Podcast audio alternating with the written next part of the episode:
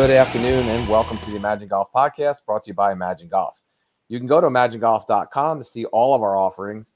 It includes free drills, uh, free practice plans, a bunch of ebooks up there on the site, or even to book a lesson with me, Daniel Guest. And you can sign up for our, our free videos that go, our free golf tips and videos that go out once a week, every week, by simply dropping us your email.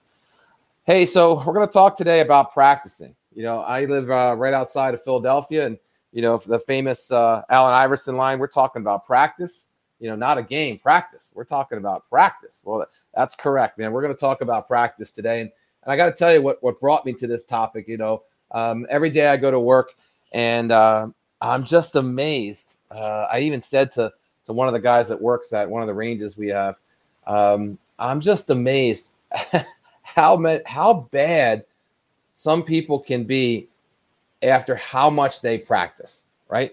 Now, look, golf is a crazy, crazy hard game. Mo- no doubt the hardest game uh, and sport, I should say, that I've ever had to play and, and get to love. But that doesn't mean that you should be god awful um, after five years, six years, 10 years of practice um, or just the same. All right. I mean, I, I got to tell you, it's just, it blows my mind, um, especially in an age where we have so many resources. I mean, there are more golf instructional videos on YouTube than every other sport combined. Now, you can make the argument, and I would actually be on that side that, hey, that's not a good thing necessarily. But if you're absolutely horrific at something, you can easily just pop on the internet and check out a few videos, and you would think you'd get a little bit better. But um, clearly, that's not happening in the case of golf, and it's definitely not happening in America for for sure. So, um, just a couple things that we're going to go over. I, I, think I said before in previous podcasts, our design is to keep these in in bits, if you would. We try to keep them around 15, no more than 20 minutes. So um, we're going to cover why you got to stop playing uh, driving range and start playing more golf. Um, we're going to talk to you about what, really what goes on at a driving range and, and how you can actually hurt your game instead of help it.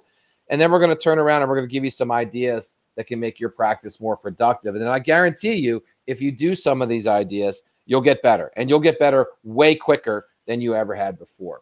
Um, how do I know? Because we've been practicing some of these ideas for over 10 years in our practice at Imagine Golf. Uh, and our golfers drop an average of eight strokes. So um, I'm not guaranteeing you're going to drop eight strokes if you do these things, but if you take lessons from us, I would guarantee that. So, but here we go. So, look, one of the reasons that a driving range is challenging is is that, or that it really doesn't help one's game, is that look, it's one of the most unaccountable places with regards to golf. And what I mean by that is, is that you you you get up there, you hit a bad shot. There's no recourse. It doesn't matter. You simply rake another ball and you hit another shot. And without those consequences, um, it's every shot that you take simply doesn't matter. And, and that's a problem in golf, right? That's a problem in every sport, right? Uh, if you're not held, if you're not holding yourself accountable, if it's if you're not accountable for your actions in a certain sport, you're certainly not going to get any better. And and the driving range is a perfect environment for lack of accountability. Um, you you'd be better off even just going to a simple putting green, uh, hitting 20, 30 putts uh, because at least then you could say to yourself, "Hey, uh, I dropped 20 or 30 putts," or you know, I my short game or my six foot putts, I knocked 90 percent of them in, or uh, anything that that would hold you accountable uh, would be better than a, a traditional driving range uh, and a traditional driving range session, if you would. So, um, and and and further that, if you would, if what's what's what's counterintuitive to, to that lack of accountability is is that every shot on a driving range, someone is trying to make that perfect shot, right? They don't get up there and just, you know, hack away, if you would, or most people don't. They're trying to hit a great shot. And that great shot is something like this I want to hit it straight and I want to hit it far, right? Um, I want to hit this bucket of 100 balls consistent. I want to be more consistent or some generic uh, t- uh, uh, goal like that, as that, if you would, right? So look, d- don't get me wrong. You know, the the the range. I'm not saying don't go to the driving range. What I'm saying is, is that you've got to have a plan when you go to a driving range, and that lack of planning um, is at the root of the problem, if you would. So, um, what what is a driving range good for? Well, it look, it's good for if you're working on technique, right? If you're if you have a, a certain technique that you're working on, or you're trying to change something, uh, a driving range can be good for that. Obviously, it's good for a golf lesson, right? Uh, uh you could roll up to a driving range, almost any driving range in America. Most of them have uh, some level of golf instruction there, and you can take a lesson. So for that, it's excellent. Um, or if you're working through some type of change, right? You had some type of change in your golf swing, uh, and you're you need to work through it, uh, and you don't want to you know play around the golf with the change and be spraying the ball all, all over the place. So um, that might be perfect for something like that. So, um, but um, or if you're coming back from injury, would be a fourth thing. If you're coming back from some re- uh, injury um, and or hiatus from golf, um, a, a, driving range obviously would be would really good for that. Um, so let's talk specifically some negatives. What, why is the driving range um, not a positive environment? Well, first of all, it's an artificial environment, right? You get a perfect lie every single time. Uh, you have some type of alignment aids, if you would. Uh, typically, um, the, the which is a negative, by the way, on the golf or uh, on the driving range. Um, the the balls are typically poor. All right, most driving ranges, the balls are have outlived their their service life. Um, most people um, just go way too fast. They do what's called what we call rake and hit. They just rake a ball out of the out of the tray and hit another one. They rake a ball out of the tray and they hit another one. Um, and many times, um, all they're really doing is engraving or practicing bad habits, right? So again, don't get me wrong. If you're going to the driving range for a form of release, right? You're going there just to relax.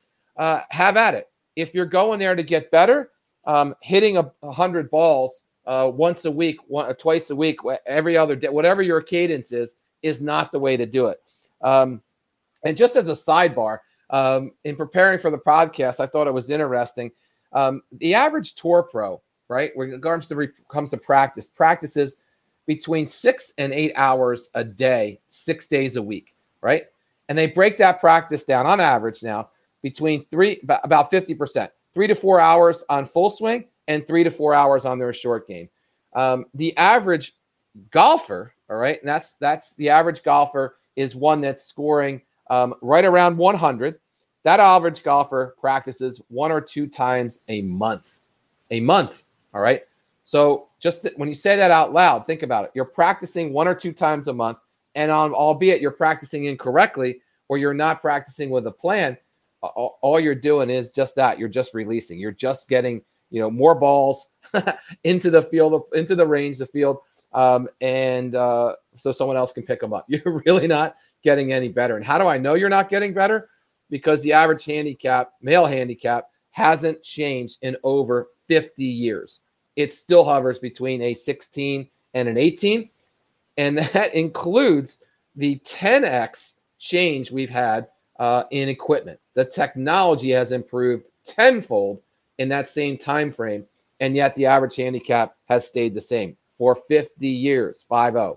So clearly, the driving range practice, which is the number one form of golf practice out there, um, 95% of all golfers, when they're surveyed, surveyed, I mean, so when they say yes, uh, hey, do you practice your game? And when they say yes, where do you practice it? 95% of them say at a driving range. So, uh, so clearly, it, it's just it's not the uh, the uh, the idea uh, or, or the way of choice, if you would, to get better.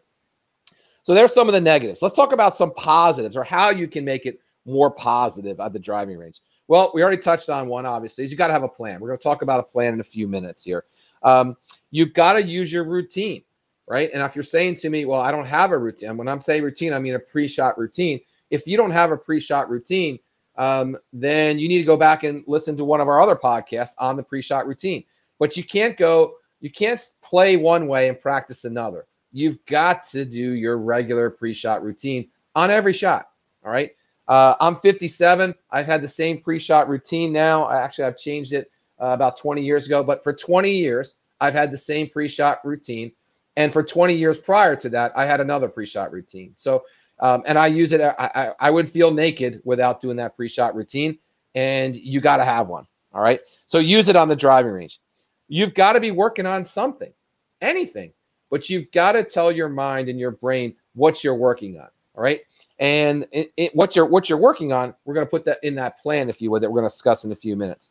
You've got to use drills. If you're not using drills, you're not going to get better.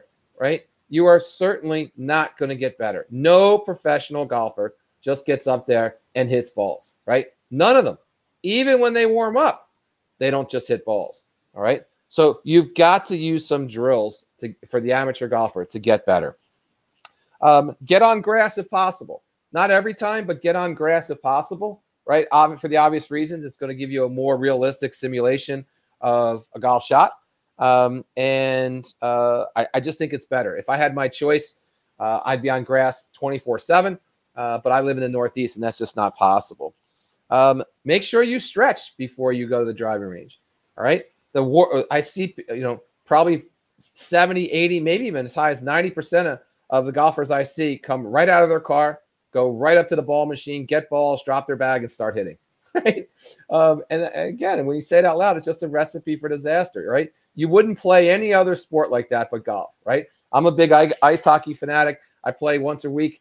And even in ice hockey, right, I warm up and, and stretch before um, we actually get out there and, and play. So uh, it would be a disaster if I just got out of my car, threw my gear on, and jumped on the ice. Um, my, well, now I think about it, my game's a disaster anyway on the ice. But you get the point, right? Make sure that you slow uh, stretch, and then the last thing is is slow down. All right, make sure you're taking your time. You're better off hitting half as many balls with a purpose and going through your pre-shot routine and having a plan and having some drills than you would be hitting 500 balls without uh, all the previous, right? So slow down, right? There's no prize for hitting lots of golf balls. There's no prize uh, for hitting 150 balls in an hour, right? Uh, and there's nothing about repetition uh, in golf that makes you better, right? When I when I say that, I say that with respect to you know poor shots. If you're if you're just hitting balls, you're typically graining and regraining and practicing poor habits. How in the world are you going to get better? That's just hitting a hundred balls or a thousand balls a month or whatever the, the number and the cadence is, is not going to get you any better. So we got to slow down. Um, and if you'll just do a few of those, right, even if you don't choose all of them, you're going to get better. Um, so let's talk about a plan. Well, Daniel, that's great. I'll take some of those into consideration. What is this plan you're talking about? So we like everything in threes at Imagine Golf. We like we do everything in threes, right? We talk about hey, you want to get better at golf? Stop your penalty shot, reduce your penalty shots, right? Stop your two chips and stop your three putts. Those are three things you can work on. So in our practice routines, we like full swing, short game, and putting, right? That's your practice. So if you're at a driving range, putting is probably out of the equation, if you would, but full swing and short game certainly is not. So you should work on your full swings and your short game, at least uh, break it into halves. All right. And then from there, you should break your balls up into different uh, categories, if you would. So if you want to, we're, we're partial to the number seven at Imagine Golf. If you want to break them into sevens and hit seven with each club, if you want to go through seven different uh, drills, uh, that's fine. But break those balls up so that you're having all of a sudden now you're created a routine that you're going to be using. Uh, and we suggest that you continue that routine of whatever you're working on for a minimum of three practice sessions. So again, everything in golf is about threes. Everything at Imagine Golf, we practice it within sevens. And I just gave you a loose, loose uh, plan, if you would, of of anything you could work on. Absolutely anything. So if I was going to work on my drive, as an example, right? Um, and by the way, I've seen you know guys simply just roll out to the uh, actually just bring their driver, right? They show up to the driving range, and the only club they have is in their hand as a driver. What a disaster that's going to be. Imagine that, right? You're going to hit 100 to 150 drivers, right? And you think that's going to be a good practice session, you're out of your mind, right? Um, but let's say you're working on your driver. How would you do it? Well, look, you hit a few balls to warm up. How many balls, Daniel? Well, I don't know. I usually hit 10, you know, 7, 10, 15 balls just to get loose. And that's after I've stretched for four or five minutes, right? Um, I actually, I, I'm a partial to a whip swing trainer. I get out my orange whip a little bit as well. So before I even hit ball number one, I've been at the range about 10, probably 15 minutes. And then I'm going to hit 10 or 15 balls just to get my golf swing, if you would, loose, if you would, and get my golf in golf appropriate kind of shape, if you would, for the practice session. And then you're going to break down um, my whatever whatever I'm working on. In this case, we're talking about a drive. So I'd start with something smaller, maybe like my seven iron, and I'd work my way up, hitting you know seven shots here, seven shots there. Um, I, I might even go through, you know, the, uh, the, the famous nine window drill where I'm I, I, look out and I pretend like there's nine windows, nine window panes, if you would, and I'm going to hit a seven iron um, nine different ways, right? So I'm going to hit, uh, you know, a, a, low, medium, and high draw. I'm going to hit a low, medium, and high fade. I'm going to hit a low, medium, and high uh, straight shot, if you would, right? That's a great way uh, or a great plan, if you would. And then I just continue to go through with a couple different clubs until I get to maybe my my five wood or my three wood. And uh, my three wood right now is in timeout, so uh, I probably would stop with my five wood, and then I'd spend uh, the the last probably uh, 20 minutes or 30 minutes of my practice um, on the actual driver. All right. So th- there, there's a loose plan, if you would. And if you and if you you need a driving range plan, or, or if you if you have something, well, we have a driving range plan on our site at imaginegolf.com. But if you need a plan or a specific plan, simply email me. Let me know what you're looking to work on, and I, I can shoot you a quick plan that we use um, with our students, if you would. Um, let me turn you on to something else uh, about practice, right? So we, we talk a lot about Imagine Golf. We're big believers in what we call off mat or off uh, ball practice, right? Um, it's been proven that it's just as effective uh, practicing almost any sport without a ball um, that it is um, with a ball. Um, there was a famous study, a basketball study by uh, done by the University of Chicago in the I forget exactly when it was, but it was in the 80s, um, where they took uh, a thousand students, right, or a thousand players, I should say, and they broke them into a third. Um, and they did a, st- a, study for a month, right? And the first third didn't touch a basketball for the entire month. The second third uh, shot free throws for an hour a day every day for the month. And then the, the bottom third, if you would, um, took an hour of free throw practices, right, without a golf ball, or without a golf ball, without a basketball. Um, and at the end of a end of a month, Groups two and three outperformed, obviously, the group that didn't do anything uh, by about 25%. But what's ironic about it is, is that the group that didn't use a basketball and practicing free throws actually outperformed them by a little bit. So that was all. There was no other instruction given other than, hey, practice your free throw with a ball or without a ball.